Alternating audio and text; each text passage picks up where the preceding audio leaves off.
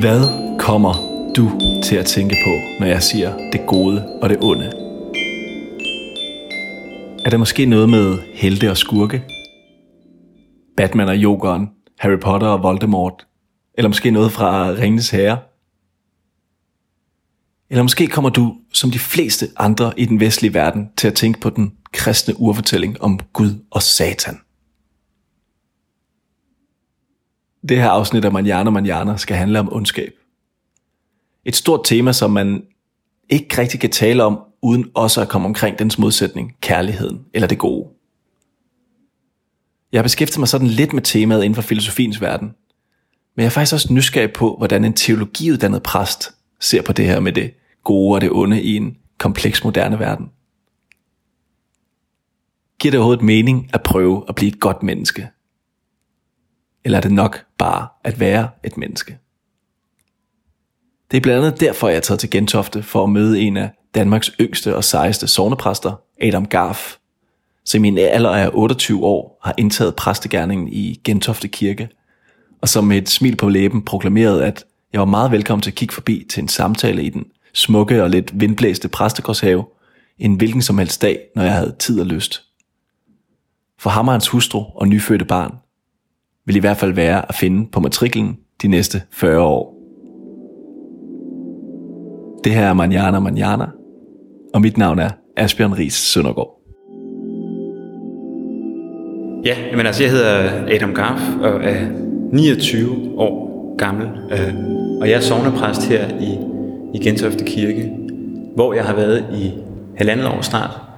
Øh, og vi står her i under velvingerne, nede for enden af kirken, nede, nede længst øh, mod vest.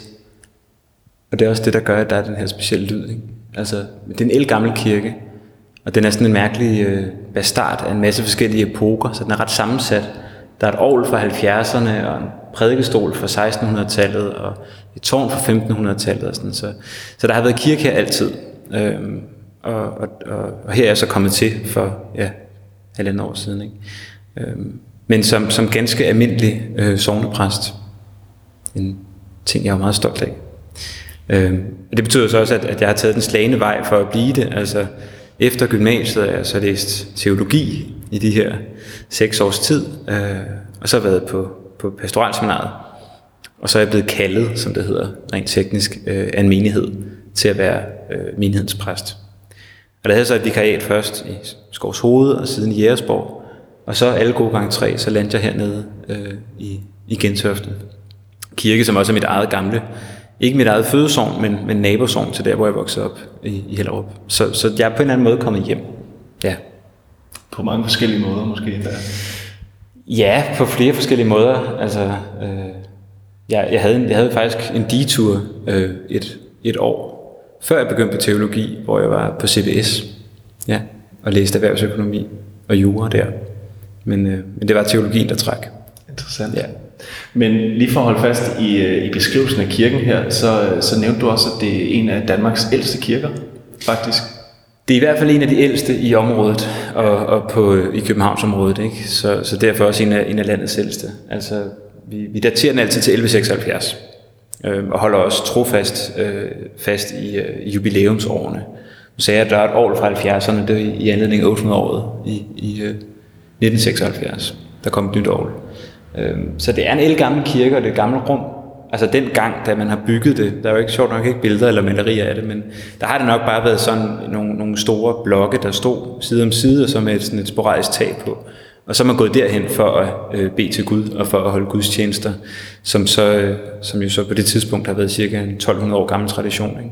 Men så holdt i hævd overleveret, og så har man gjort det på den måde, som man gør det i dag, for så vidt også. Altså samme koncept, at man mødes i et hus, man kalder helligt, og så øh, holder man en gudstjeneste. Det går sådan set begge veje. Ikke? Altså, det er både mennesket, der beder i fællesskab øh, som menighed, en kristen menighed til Gud, og så samtidig så regner man ligesom også med, at der er en, en, et nærvær den anden vej. Og på den måde kan man måske også sige, at det i virkeligheden er en, er en ret ydmyg kirke, øh, i den forstand, at den er sådan Øh, den er ikke sådan prangende i den storhed, øh, men utrolig smuk i dens øh, sådan øh, fine små ornamenter og øh, selvfølgelig de klassiske farvede mosaikruder og øh, ja. sømandsskibet, der hænger i loftet og, og udkarvinger af, af diverse art. Altså hvis man ved noget om Gentoftes historie, vil jeg sige, så skal man gå herind. Fordi nu sagde du det ret nok med vinduerne der. Altså glasmosaikkerne er lavet på Kirkeby øh, i 2008. Øh, og han var jo lokal så, så det fortæller jo også lidt om, om, om tilknytningen, altså at, at man også har vægtet det lokale højt. Skibet, som du påpegede, det er, det er faktisk fra, det er en gave fra Skovs hovedfiskerne, fordi det hænger jo sammen med altså fiskernes håb på havet, har jo altid været et anker. Ikke? Så der, der har man så givet en, en, en meget flot gave til kirken i sin tid. Øh, så, så, så kirkerummet fortæller os lokalhistorien. Og hvad er det så for en type kirke, du som sovnepræst og I som, øh, som sådan øh, kirke gerne vil være for jeres for de lokale her i Gentofte? Altså man skal nok, man, ja, man skal nok sondre mellem, mellem øh, kirkens bygning og kirkens funktion. Ikke? Altså øh, kirkens bygning, den, den, den står urokkeligt fast øh, i al dens ynde og pragt, men, øh, men der er ikke nogen kirke, hvis ikke der er nogen menighed. Og det vi gerne vil være for, for menigheden, vi er tre præster ved kirken, ikke? altså det er sådan en, øh, en tilstedeværende, nærværende øh, kirke, der er. Man kan ikke undgå at se den, hvis man kører på Gentofte Gade, så man er ikke i tvivl. Øhm, men den står her og har altid stået her, og vil forhåbentlig altid stå her. Øhm, så, så det vi gør som kirke, altså som præster i, for vores menighed, det er jo at varetage livets store handlinger, ikke? altså fra vugge til grav. Der er nogen, der, der, der er lidt morsomt har kaldt folkekirken for statens øh, ritualservice. Og det tror jeg egentlig også langt hen ad vejen passer meget godt på beskrivelsen. Ikke? Altså at, at der er dåb og konfirmation og bryllup, hvilelse og så begravelse. Det er sådan de store, fire store handlinger. Og så er der så den ugentlige øh, højmesse søndag formiddag. Det kan man kode det helt ind til, at det er sådan set vores funktion, det er at varetage de ting. Øh, og udenom det er der jo så alt det andet, som selvfølgelig er øh, det, man kalder det diakonale, altså det, det, her, det her med at være til stede som menighed, som kirke, for de mennesker, der har brug for det, som søger, som er i sorg, som er i tvivl, som leder efter et sted at komme hen og deponere alle sine tanker. Ikke? Øh, og det er jo en kirke, ligesom 2.000 andre steder i landet, rundt omkring i Danmark. Øh, at et, et sted, hvor man kan komme med sig selv, og det kan jo være nok for de fleste. Og måske netop derfor kommer man så i kirke. Øh, der er tit og ofte, synes jeg, fremmede ansigter, og man, man, man spørger ikke ind til dem, medmindre man kan se, at nogen er ked af det, eller urolige, eller noget. Ikke? Øhm, og, og det er også det, som kirken skal være. Altså et sted, hvor man så kan komme hen og sidde øh, med, med sine tanker, og så kan man sådan set gå igen fuldstændig ubemærket. Øh, og det er jo et helle. Ikke? Øhm, der er ikke mange steder, hvor der ikke sådan på en eller anden måde skal udfærdiges en rapport, eller sættes gang i en eller anden kommission, eller hvad det er, hvis man er på grænsen. Ikke? Men her der er ligesom bare rummet, og så er der åbent i dagtimerne nu her. Øh, og så søndag er, er, er fællesskabets dag, den første dag i ugen, ikke? der hænger sammen med, med opstandelsens morgen, som jo også var en søndag, da Jesus stod op af graven. Og derfor mødes man søndag morgen øh, formiddag og, og samles i Guds navn og samles i fællesskabets navn. Så det er det, kirken er og skal være, og så kommer der selvfølgelig alt det andet med, med at det skal være uddannende for de unge, altså konfirmanderne er jo også, ikke? Øh, 8 måneder om året, og, og man skal vejlede øh, så godt man nogle gange kan. Hvis nogen vil høre noget om kristendommen, jamen, så står man også til rådighed faktisk som præst lokalt øh, og laver læsegrupper eller kan lave øh, foredragsaftener, hvad det kan være. Øh, så, så og det er faktisk noget af det, der er allervigtigst, tror jeg, ved kirken ude i landet og i landet i det hele taget, det er, at uanset hvor du går hen, uanset hvilken flække du strander i, øh, så er der en kirke. Mm. Altså tidligere var der så også en, en landsbylæge og skolelæreren og de her ting, ikke? øh, mælkemanden. Men, men, men kirkerne er der stadig. Og de er jo kulturbærende, der hvor man nogle gange øh, stopper med bussen. Og der vil altid være forhåbentlig en ildsjæl, der står og siger, jamen nu arrangerer vi en storstilet foredragsrække, nu laver vi øh, fællessangsaften og alle de her ting. Ikke? Og det er sådan ligesom kirkens funktion, som jeg ser det, også ud over at være forkyndende, altså fortælle om kristendommen og prædike kristendommen sandt, jamen så er det også at være kulturbærende. Altså, for ellers så, så bliver det udliciteret til eller andet øh, en centraliseret del. Så må man rejse til Aarhus eller Aalborg for at høre et foredrag. Mm. Øh, men det sker ikke, hvis der er nogle lokale kræfter. Så det er også det, kirken skal være, tror jeg. Og netop derfor var det jo også oplagt for podcasten Manjana Manjana, som jo i høj grad handler om de store livstemaer, og at rykke ud i et af de steder, som om noget emmer af og minder os om livets store øh, forhold. Og øh, jeg tænker, Adam, at vi måske skal bevæge os ud og sætte os ud i øh, præstehaven og, ja. og tage snakken der. Det synes jeg, vi skal gøre.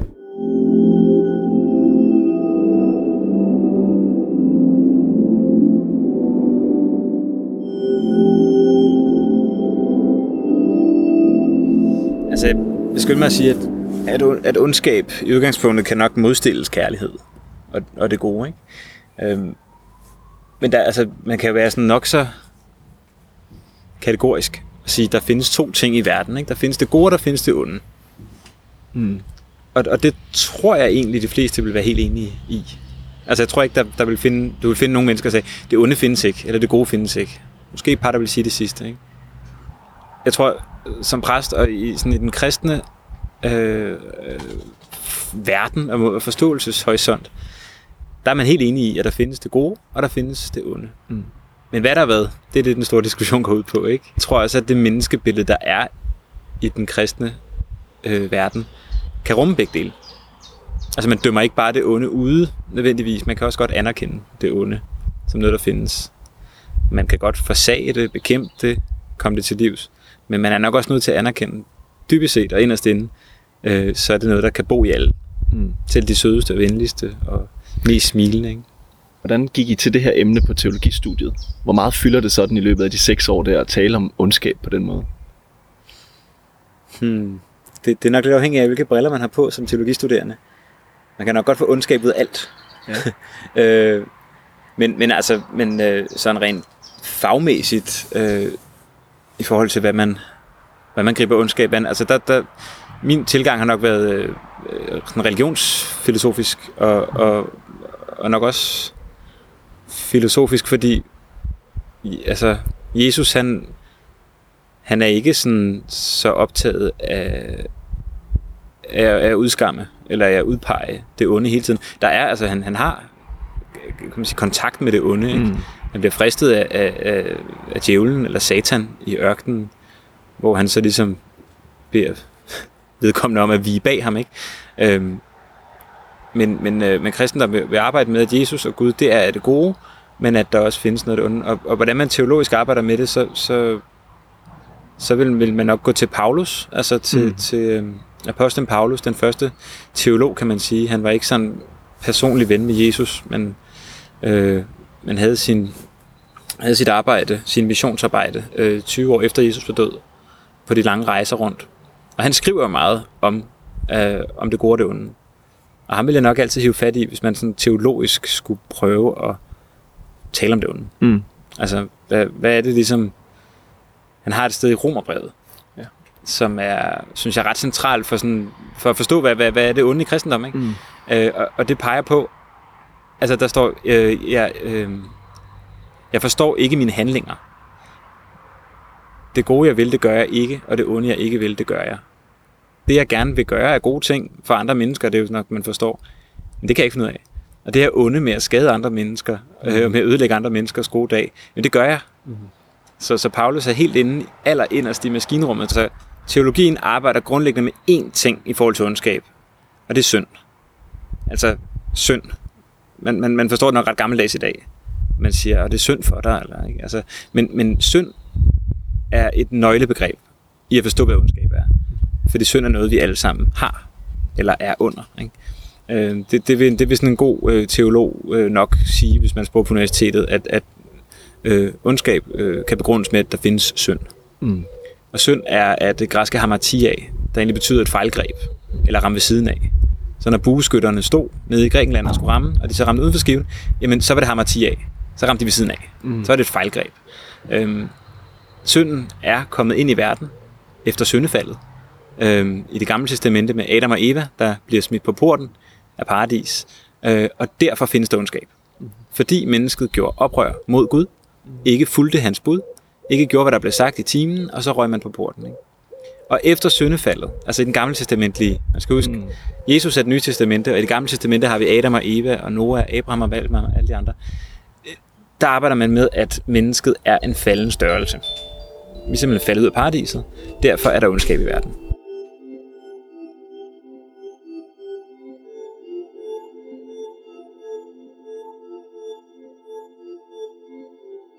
Hvis man går til, til, til sådan en som Leibniz, Ja. der er en tysk filosof fra 1700-tallet, som jo definerer det her teodicé-problem med, Mm. hvis Gud er almægtig, hvor- hvordan kan der så være ondskab i verden? Og, øh, og også tidligere, helt tilbage fra, fra øh, hvis man går sådan noget 2000 år før vores tid, der, der findes det her meget famøse Ipovers klage, øh, hvor han, øh, hvor han øh, skriver det der med, hvor er skaberguden i dag? Mm. Sår han mund? Ja. Øh, altså, hvorfor er der lidelse i verden, hvis Gud er god? Øhm, teologerne vil nok sige, jamen, det vil sige mange ting til det. Men en af de ting, det vil sige, det er, at, at, øh, at Kristus, øh, altså Jesus, står jo faktisk øh, i midten af alt det her. Mm. Luther, som jo er den, der står bag vores øh, retning inden for, for kirken, inden for, for protestantismen, fordi han ligesom var protestanten, der protesterede mm. Mod ordenen dengang. Han har jo sådan et, et, øh, et citat, hvor han siger, simul justus et peccator. Simul justus et peccator. Det betyder på én gang både øh, retfærdiggjort, altså god nok, øh, og synder, altså dårlig nok. Og det er det, det, det, det dilemma, vi alle sammen må kæmpe med. Øh, ikke om, om Gud er god eller ond, men kæmpe med, at vi som mennesker mm. På en gang både er øh, retfærdiggjort, altså sådan set er stemplet med det blå stempel, øh, samtidig med, at vi er stemplet med det røde stempel på den anden side. Ikke? At vi stadig er problematiske. Vi er stadig ballade med os, selvom vi er, er, er købt fri. Eller selvom at Jesus er gået ind og sagt, hvis I bare vender jer til mig, så skal det nok gå. Ondskab som sådan er jo bare sådan en kæmpe stor sort Ja. masse. Ikke? Jo. Øhm, jeg tror, man skal dele det lidt op og sige, Ja. at der, der er også noget, der hedder vrede. Ja, ja. Der er noget, der hedder had. Øhm, apropos det højpandede, ikke? Altså, øh, filosofen Immanuel Kant har jo det her billede på forskel mellem vrede og had. Hvor han siger, at vrede, der er det her tilbage til vandet, ikke? Han var protestant, så han var glad for dåben. Ja. At vrede er ligesom vand, der står bag en dæmning. Og når vandet har presset lang tid nok på, når vreden har presset lang tid nok på, så springer den. Ja. Ikke? Og så er der bare murbrok over alt. Ja. Ikke? Og, pff, og vi kender det jo, når man er ophidset og ja. skændes med en eller anden, ikke? og man lader sin vrede gå ud over nogen. Og det er sådan ikke så farligt. Altså, det, det går hurtigt over igen. Ikke? Vandet flader hurtigt ud, og man kan bygge en ny dæmning. Men, men hadet, siger han, hadet, det er ligesom det vand, der, der, der tager den samme tur gennem, gennem stenene. Ikke? Mm. igen og igen og igen. Og hvad sker der, hvis du hælder vand hen over de samme sten til pas mange gange? Så kommer der fordybninger. Og hvis du gør det rigtig længe, så kommer der sådan en Grand Canyon af, af had ikke? til sidst. Og det er svært at slippe af med. Og det er jo, det er jo så også altså, øh, nede det der med, hvordan hvis man, hvis man har ondskaben i sig, øh, lad os, det, det kan de fleste jo nok et eller andet sted genkende til, øh, især hvis man breaker det ned øh, sådan på et lidt mere almen følelsesmæssigt plan, og Ja. snakker om vrede og had og sådan noget. Hvordan er det så, øh, at et mennesker skal lære at være gode? Fordi du siger også øh, det der med, at man kan nok ikke helt undslippe sig at have de der ting i sig. Øh, men, man kan, men man kan være, altså skal man gå på dydens smalle sti, eller skal man ligesom prøve at blive god igennem ens handlinger? Der er aldrig nogen, der har taget skade af at gå på dydens smalle sti. Nej, men det kan være svært jo. Det er, det er derfor, den er så smal, ikke? Jo, det er det. øh, nej, det er da rigtigt. Øh, kan man forbedre sig øh, sådan gennem sine handlinger? Ja, det, det, det kan man godt. Men jeg tror ikke, det der tæller så meget, faktisk. Mm. Altså, øh, det er vel i virkeligheden at gå ind i livet, i hvert fald vil jeg sige som præst, i ikke bare en tro på Gud, men også en tillid til øh, Gud, som, som må være det gode, ikke? Mm. Altså, øh, der er jo det ga- godt gamle ord. Vi vender tilbage til mange gamle ord, ikke? Men Guds frygt. Mm. Og en gudfrygtig mand, ikke? Jo, jo, jo, Det er fedt, Jo, det er et fedt ord. Ja. Øhm, man bruger det ikke så meget længere i, altså på news, der finder man ikke lige, at Nej. i dag har vi interviewet en gudfrygtig herre i, i øh, Esbjerg, vel? Det ville ellers være ret smukt, men der, øh, det betyder sådan set bare at leve i tillid. I en grundlæggende tillid til Gud, og det vil så også sige i en grundlæggende tillid til din næste. Det er, sådan, det er jo det der med at erkende sin, sin fejl. Mm. syndserkendelse, ikke? Mm. Men at man, man erkender sin fejl. Og, og der, der er første station i at blive bedre menneske, og det vil så sige fjerne sig fra ondskaben, Mm. det er nok at erkende. Ja. Altså ligesom en, en misbrugers første skridt er at erfare og erkende, at jeg har et problem. Ikke? Erkendelse, jo. Ja, og, og på samme måde uden sådan, det er en lidt anden skala, men, men i forhold til den ondskab, som, hvis vi siger den personlige ondskab, ikke? Mm. Jo. Øh, der, der, der må man jo også begynde med at se på sig selv. Og hvis hver især gjorde det i det her store sådan, utopiske ligning, hvis hver især gik hen og sagde, hvor er det, jeg er allermest rædselsfuld, finder stedet og siger, hvordan kan jeg så ændre det? Mm. Er det, er det ved at, at, at, at dele mine tanker med et, et, øh, et menneske, der kan forstå mig? Mm. Er det at søge noget hjælp? Er det måske mere sådan uskyldigt øh, at lade være med at køre så hurtigt ned ad Budingvej på vej til øh, hjem og fix? Ikke? Altså er det sådan nogle ting, man, man skal prøve at arbejde med?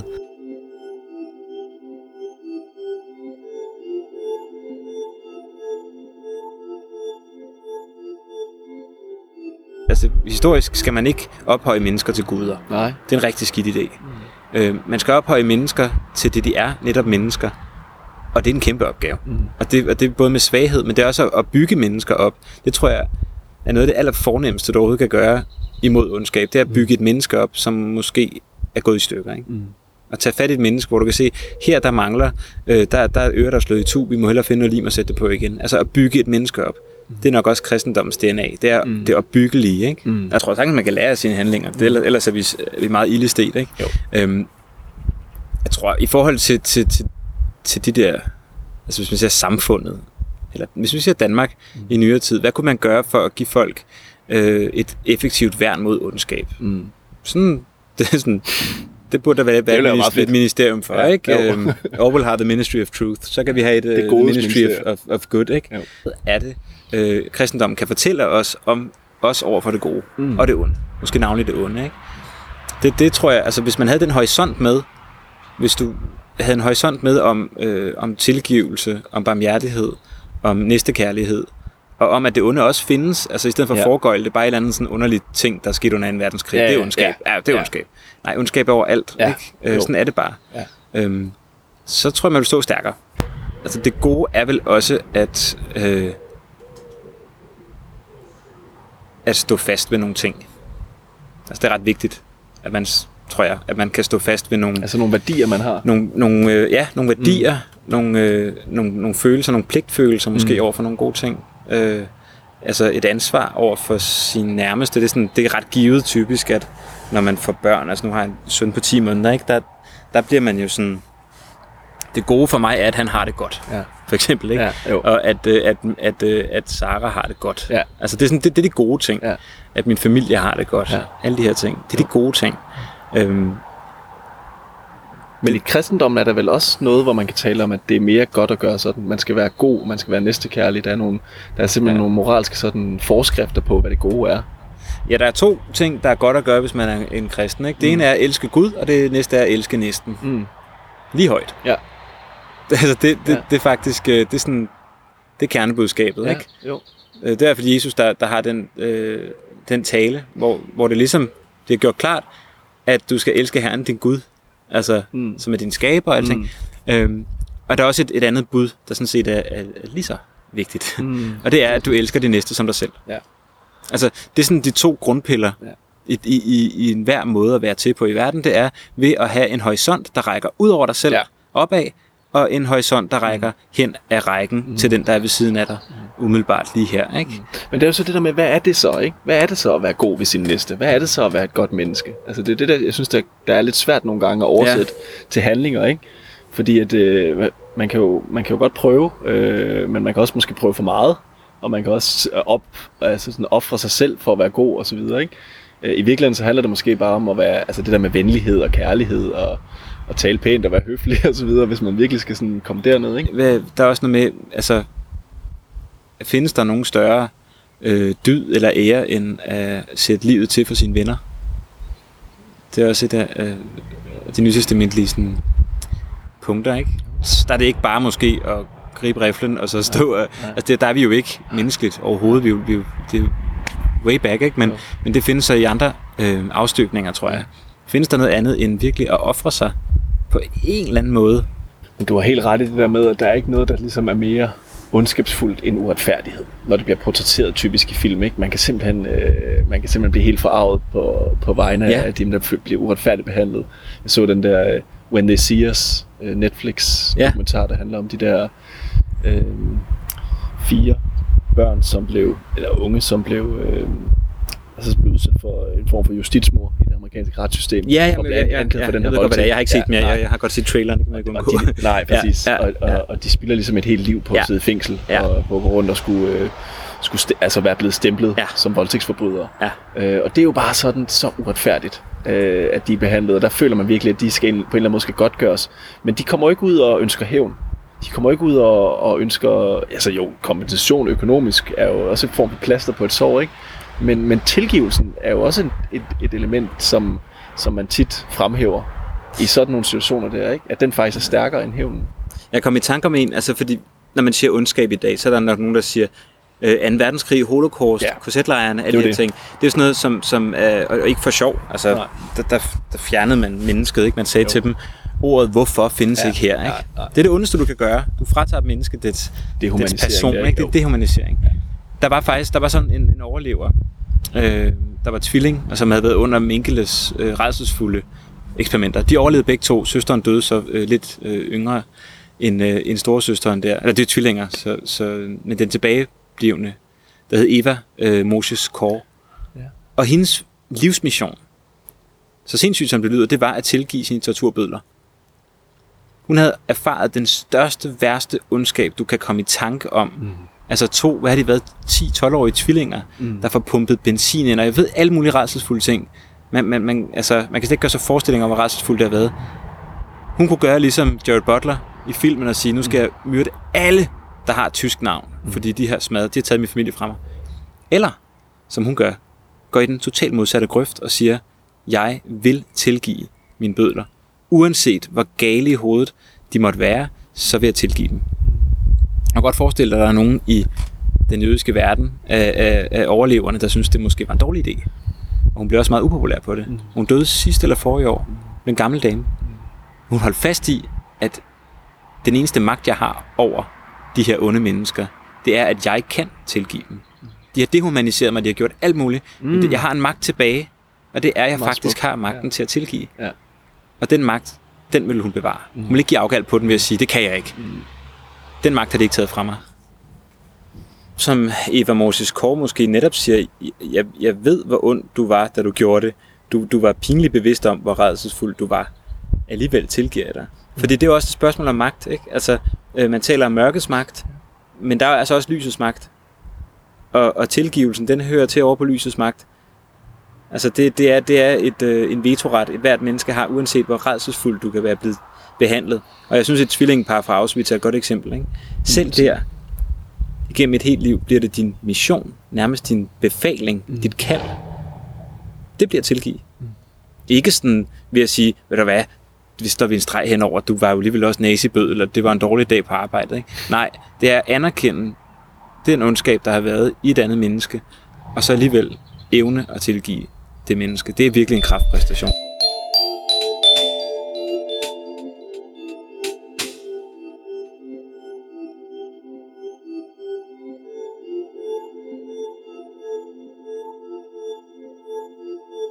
Når vi taler om det på den der måde, så er vi netop også over i det mere sådan metafysiske, kan man sige, omkring, øh, omkring det gode og det onde. Øh, hvorimod inden for filosofien, som jeg jo selv har beskæftiget mig meget med, der er det jo over i etikken, man afgør, hvad der er rigtigt og forkert. Mm. Forsøger man i hvert fald med fornuften at sige, jamen det her er mere rigtigt at gøre end andet. En lille Porsche, Ja, præcis. Øhm, altså, at man, at man netop at man netop forsøger at afgøre, hvad der er rigtigt og forkert. Men når man så kommer i gang med alle dilemmaerne Ja. i forhold til den enkelte handling, så finder man også ud af, at det er ikke sort-hvidt. Øh, og, det, og, det, og der er utrolig mange dilemmaer og komplekser i enhver handling, fordi at, at den kan både afføre den ene ting, men den kan også afføde mm. den anden ting. Altså helt lavpraktisk, øh, øh, når man går ned og, og køber det her produkt, øh, der er produceret, som man ved er produceret under horrible forhold i Taiwan, Mm. øh, i, og som, eller i en eller anden øh, virksomhed, som udpiner naturens ressourcer i, i lyset af klimakrisen, er det, så, er det så forkert at købe det produkt, selvom det måske gør mig glad, eller giver mig et eller andet. Altså det er jo nogle, nogle super svære dilemmaer, dem der. Men, men når man taler om det, når man taler om det gode og det onde på den der måde, så altså hele det teologiske lys også, så, så synes jeg også, det gør det endnu sværere. Altså fordi at der er der ikke noget, jeg har i hvert fald personligt ikke noget ønske om at skulle være ond. Og jeg har ikke noget, og jeg har det ønske om at, at gerne vil være et godt menneske.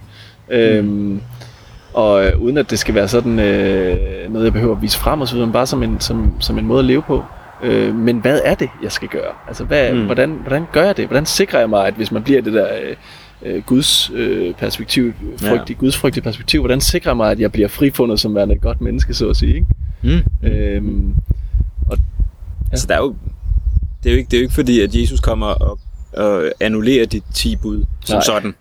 Han Nej, det er det. har en ny tolkning, Det er det. og han siger, at han ikke er kommet for at, at nedbryde loven, altså det er jødernes forståelse, han er kommet for at opfylde den, og det er sådan lidt langhåret, ja. øh, hvis man sådan lige skal, skal forklare det. Men, Ja. ja. men pointen er, at budene står sådan set øh, ja. stadig ved gyldighed. Ja. Det er hyggeleriet, han er ude efter måske. Han er totalt ude efter hyggeleriet. Ja, Ja, han har ja. ja. været en kæmpe... Ja, men altså, han har været en kæmpe badass i virkeligheden, Ja. ja. ikke? Fordi han har gået rundt og bare sådan... øh, Ja, han er blevet taget til indtægt for mange revolutioner, Jesus, tror jeg, men, og det har nok ikke været på den måde, sådan politisk. Slet ikke politisk. Øhm, om for at vende tilbage til, ja. til, til, til, hvad man kan leve efter. Altså, de, de 10 bud er jo sådan set udmærket og, og meget fyldesgørende retningslinjer for, hvordan man kan leve sit liv. Ikke? Altså, lad være med at myrde folk. Lad Ja. være med at stjæle. Lad være med at være utro. Øhm, ja, og et endnu bedre bud, især nu, hvor man selv er blevet forældre. Altså, øh, ære din mor og far. Ikke? Ja. Altså, det, det, det har man jo selv forsømt mange år. Det er jo sådan nogle moralske grundsten. Jo, men det er også mere end det, fordi de er øh, monolitter. Ikke? De er kæmpe sten, der har været der fra før man begyndte at lave grundlov. Og det har vi jo sådan meget godt værn mod ondskab Det i, i, i lovgivningen, men det kommer et sted fra. Ja. Det, det er jeg altså ret Ja. overbevist om, øh, har noget at gøre med den måde, som ja. øh, det gamle og nye testamentets verden, altså, menneskebillede er. Altså, Ja. do's and don'ts, ikke? Jo, og det er også der, hvor at man kan sige, uden de store moralske monolitter, som du så fint kalder dem, altså så, øh, så, så, så tænker man jo, at verden vil være totalt kaotisk, og måske endda netop i, i, øh, i ondskabens vold på mange måder, ikke? Fordi det ligger så, så meget i den, den der sådan dyriske urnatur, at, at man handler egoistisk, og at man øh, handler ondskabsfuldt, øh, uden at vide det osv., ikke? Men, men at vi langsomt har fået skabt sådan en kulturalisering, civilisering af, af vores øh, samfund gennem historien, der har, der har gjort, at vi har øh, sådan fået nogle regler for, hvordan vi, vi opfører os over for hinanden, og, mm. Og har en kultur omkring, hvad der er rigtigt og forkert at gøre. Men selv derfra og så til at vurdere et enkelt menneskes adfærd i løbet af et moderne liv, altså, øh, er der jo langt, ikke? Altså, der er vi jo inde og snakke om værdier netop og prioriteringer, sådan som jeg ser den, ikke? Men forskellen fra, fra den måde at se det på i gamle dage, og så på at øh, gå rundt i samfundet i dag, Mm. den er, at dengang, der mente man jo sådan set, at man stod stadig til ansvar for Gud. Øhm, så det effektive værn mod ondskab i sådan den kristne etik, eller vores måde at være på, øhm, det er jo sådan set stol på Gud, og så elsk din næste, som du elsker dig selv. Altså, så er man i hvert fald et stykke vej imod øh, sådan, at ondskaben overmander en.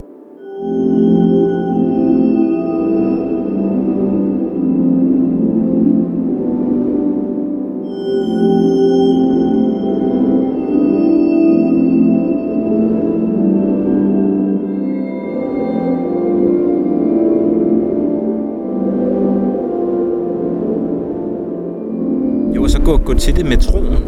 Altså, det, det er jo også nogle, nogle verdensbilleder, der er forskellige, ikke? Altså, nu nævnte du selv Leibniz tidligere. Han, han er jo også en, der på en eller anden måde kickstarter meget den her måde at se verden som sådan en vidensbordet verden, ikke? Øh, langt hen ad vejen, at, at alt her i verden står til debat. Øhm, og så at, at, at det handler om viden over for tro. Det er jo sådan et tema, der allerede mm. øh, kommer i, i, i 1200-tallet og tidligere nu, ikke? Men, men viden eller tro? Ja. Hvis vi skal finde ud af noget, hvis vi har en udfordring, hvordan finder vi så ud af, hvad der er rigtigt? Er det noget, vi ved, eller noget, vi tror? Og der vil de fleste jo sige, at beviserne, det hører over i vidensverdenen. Vi skal, vi skal vide det, ellers er det bare bullshit. Kan du glemme det? Mm. Men, og, det, og det er så dejligt, at der er nogen, der har det sådan. Mm. Jeg synes, det er så befriende, øh, fordi det giver mig en masse taletid til at sige, hvad så, hvis det er noget, du tror på? Og nu taler jeg ikke om, hvorvidt en cirkel er rund, altså fordi den, den er notorisk rund, ellers er det ikke en cirkel. Det ved vi. Øh, men, men, men troens verden, den er jo, den, den er jo meget frugtbar. Mm. Fordi der også er plads til tvivl. Der er plads til at tage fejl. Og alle de her ting. Og det, det, øh, i forhold til at bekæmpe ondskaben, der er det da nogle gange meget godt at vide, at der er plads til øh, at være fuld af fejl selv. Ikke? Altså, og der tror jeg, vi er mere over i troens verden, end i den bumsikre vidensverden. Fordi der kan man altså også komme galt af sted. Pinligt, hvis man har været helt bombesikker på noget og sagt, det ved jeg, og så er det forkert. Og det er nogle gange bedre at sige, det tror jeg faktisk. For du tror med hjertet, ikke? Jo, det, det, det er meget rigtigt, altså, fordi jeg synes jo også, at man tit oplever øh, i, i sådan et moderne, accelererende samfund, at videnskaben udvikler sig enormt hurtigt, hurtigere end vi måske også skal følge med. Og så er der den ene uge, hvor, man, hvor det er du ved, så er det den form for kost, der er det sunde, og så den næste Ja, ja. uge, så er det noget helt andet. Og, øh, og det, Spis kilo gurkemeje om dagen, for at være et, et rigtigt menneske, ikke? Jo, præcis. Ja. Øh, hvor, at, hvor at man også nogle gange kan, jamen netop kan føle sig sådan lidt forvirret og fortabt måske også i forhold til, hvad er det egentlig, jeg skal gøre for at gøre det rigtige. Jamen i troen er der også plads til at tvivle. Altså det er, som, Ja. det er som om, at, at det med tvivlen, det er der mange, der taler ned, og, og vi må endelig ikke være for usikre, og øh, så er man afsløret og sådan noget. Tænk, hvis det bare er mig, der slet ikke kan finde ud af noget og sådan noget. Helt ærligt, giv tvivlen en chance en gang imellem. Ikke? Der er så meget, der ikke ligger fast. Ja. Altså i lige forhold til videnskab vil jeg sige, jeg tror også, at hvis man ser på de der store landvindinger, der var for 200 år siden, i forhold til, at vi alle sammen skulle have spændt en luftballon på hovedet, mm. og så var det den nye måde at transportere sig rundt. Lige så komisk det er i dag, og, og vi siger, ah, det dumt, og flyvende biler i, 20, øh, i 2000, ikke? Lige så dumt, al respekt, tror jeg også, at man om 200 år vil sige, at det vi har gang i i dag er. Tror I virkelig, I kunne gøre det der? Var det, altså, var det virkelig, jeg ved ikke noget politisk, øh, jeg er ikke politiker, men, men se på nogle ting, nogle tiltag og sige, troede I virkelig seriøst, det var meningen Ja. med det? Hvor var I dumme? Mm. Elektromagnetisme, come on. At man Ikke? Altså, et eller andet- løfter sig op for tiden og lige reflekterer Ja. over, hvad fanden er det egentlig? Eller selvom elektromagnetisme nu faktisk var en god opdagelse, ikke? Men, øh, men ja, der vil man også sige, nej, det var nok ikke det, det handlede om. Og sideløbende med alt det, med, med hele den, det teknologiske verdensbillede, og hele vores innovationstrang og hunger, mm. og alle de her ting, sideløbende med det, der er øh, en kæmpe grundreservoir af menneskelige følelser, af den samme menneskelige tilstand, som er, du er skabt, eller født, eller hvordan man nu ser det, du vokser op, og så på et eller andet tidspunkt skal du dø. Altså det ændrer sig sådan set ikke. Man har forsøgt, og nogen er blevet frosset ned, og Walt Disney ligger vist også i en fryser, ikke? Øhm, ja. men, men der går nok lidt tid, før han kommer ud igen. Mm. Altså den der sådan, måde at se det på, at, at som om, at vi, vi har, nu har vi endelig opfundet den dybe tallerken. Mm. Øh, der prøver man også at gøre mennesket til Gud, ikke? Altså ved at prøve at ændre på verdens gang på nogle helt særlige måder. Mm. Og sige, vi kan, hvis, vi, hvis vi spiser øh, 11 kilo gurkemeje blandet op med ler og små øh, mønter, så, så får vi den her udødelighed. Endelig Ja, opdagede vi ja, det. ja. Nej, det sker ikke. Nej. Og så kan det godt være, at du bliver 114 år, eller 140 år. Mine børn kommer til at blive 100 år, ikke? hvis alt går vel, siger man. Tænker du så også, at det her virkelig handler om for dig som, som, øh, som kristen øh, præst, at synd, som jo nogle gange kan sidestilles med ondskab på nogle områder måske, Helt bestemt. øh, det kan vi ikke annullere i mennesket, så at sige. Nej. Vi kan ikke fjerne det. Så vi skal, vi skal hellere arbejde med accept og øh, balance måske. Hvad, hvad er vi ude i? Hvad er sådan? Det er jo at have et, et, et, et dobbelt syn Ja. for verden. Om det er balanceret, det ved jeg ikke. Men at man både har et syn for, at man er elsket ikke? Ja, jo.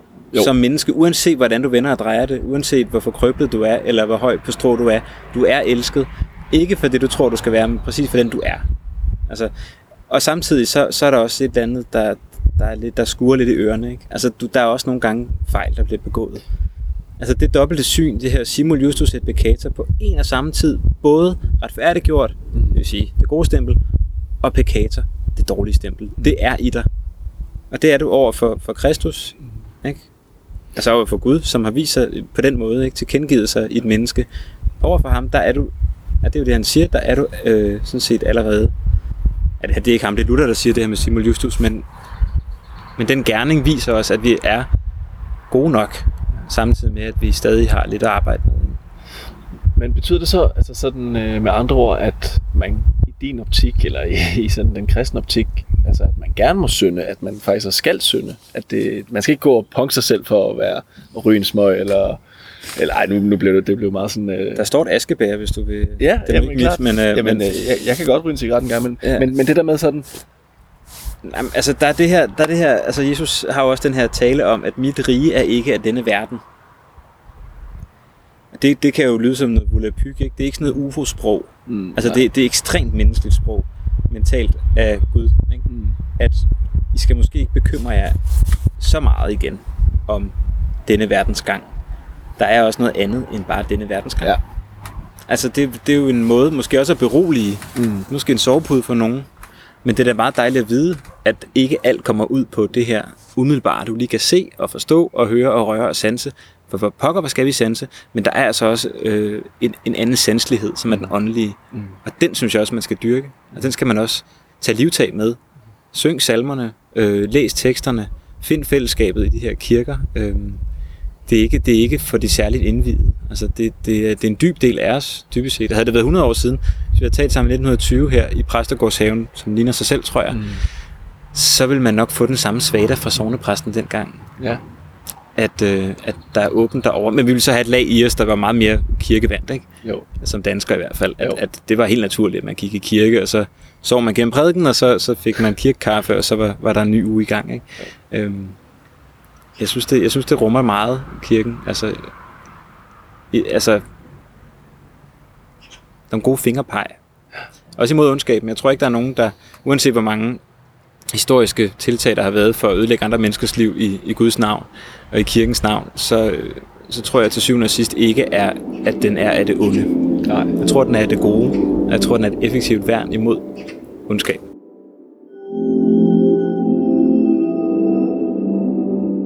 Det her var fjerde og en lidt vindblæst udgave af Manjana Manjana. Gæsten var sovnepræst Adam Garf, og mit navn er Asbjørn Ries Søndergaard.